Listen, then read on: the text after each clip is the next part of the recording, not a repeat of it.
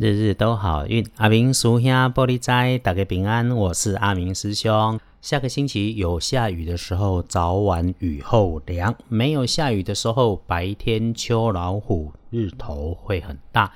秋节前路上车流会增加，大家交通要多注意。天亮是九月十三日星期一，高给十三，古历是八月初七，农历八月七日。天亮后的正财在东北方，偏财在正中央，文昌东南，桃花人员位在东。吉祥的数字是零二六。天光了后，正财在东北，偏财在正中，文昌在东南，桃花人员在东方。好用的数字是空二六。开运的颜色是蓝色，宝蓝色的颜色有加分。忌讳穿着紫色，尤其使用到紫红色的衣饰配件。星期一的贵人是个晚辈的男孩，特点是他个顶顶事情，你总要交代他很多次的那一种。看起来嘴角不太一样，不是胡渣很明显，就是礼拜一他刚好戴着黑色的口罩，瘦瘦的不难看。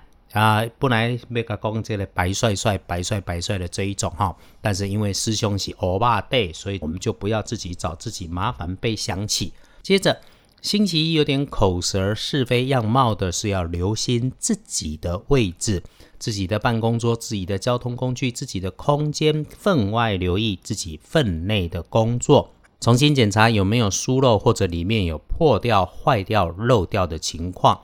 状况当然不是你故意要犯错的，但习惯上，为了合作或者业务有相关的别人，因为他自己出状况要开脱，或者是他漏掉了红台背可以扫掉力。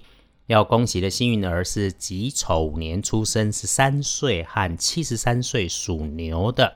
十三岁的孩子星期一日子正美，打怪升级都很顺利。但是师兄建议，如果你有十三岁的孩子，除了看着他读书玩耍，今天你可以多关心他一下，和他聊聊天，一定会对他的人生有大进步。可是哈，孩子的人生是孩子自己的，你不要干涉太多。七十三岁的大哥大姐，趁着旺运好好做规划，扬帆再出发，心想事成。比起一般人更加要小心的是，每日的当值正冲，星期一的正冲，轮到戌五年出生、四十四岁属马的人。正冲的马，星期一要注意二运忌讳坐煞的南边。突然间有意外热情的亲手女要请你帮忙，不是不能帮，请你先衡量一下自己的能力能不能够帮得上。要不然呐，帮了忙的学妹啊，你自己遭罪；学弟，你可能有机会中粉红圈套。要注意用火的安全，发光、发热、发烫的东西都可能让你出错。绳索、电线，甚至是跳绳也会，它可能会有走路绊倒你，甚至是松脱伤害到你的机会。当然可以补运势。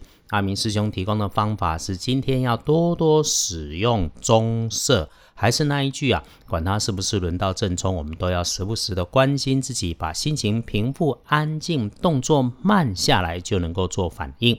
所有人在星期一一定要跟着注意，管住嘴。谣言止于智者，谣言不要传，不要说人家长短，不要碎嘴生是非，尤其是不确定的事情，别乱说。加上吃东西也要注意它的卫生哦。所以今天就是，凡是嘴巴要讲出来的话，跟要塞进嘴巴来的东西，请都先过滤一下。历书通胜上面看，这个礼拜其实都安好。星期一，我们关心的除了嫁娶、入宅不妥当，其他的几乎都没什么特别好说的。拜拜祈福许愿没有说，签约交易出货没有说，开张开市开计划没有说。